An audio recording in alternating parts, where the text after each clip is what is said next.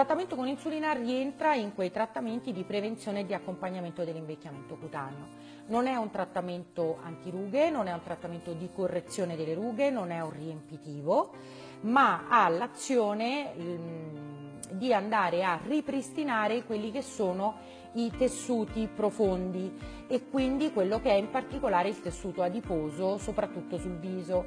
Perché quando invecchiamo il tessuto adiposo sul viso oppure magari per un dimagrimento eccessivo il tessuto adiposo sul viso si asciuga eh, si impoverisce e questo determina una discesa e un aspetto del viso eh, un po' invecchiato Grazie all'insulina noi possiamo ripristinare il volume, quindi questi particolari volumi e quindi queste aree di sostegno del viso ehm, in delle zone specifiche. Okay?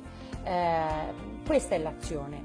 Il protocollo prevede a seconda dei casi delle sedute settimanali oppure delle sedute quindicinali o delle sedute mensili. Per quanto tempo le devi fare? Il concetto è sempre lo stesso, è un trattamento di mantenimento, quindi si fa prima magari un trattamento, una terapia di attacco con le sedute più ravvicinate, poi nel tempo vanno comunque ripetute perché non è un trattamento che blocca, così come potrebbe fare una bacchetta magica, il trascorrere eh, del tempo, diciamo quell'orologio biologico che ci fa invecchiare e che ognuno di noi ha insito nel proprio patrimonio genetico.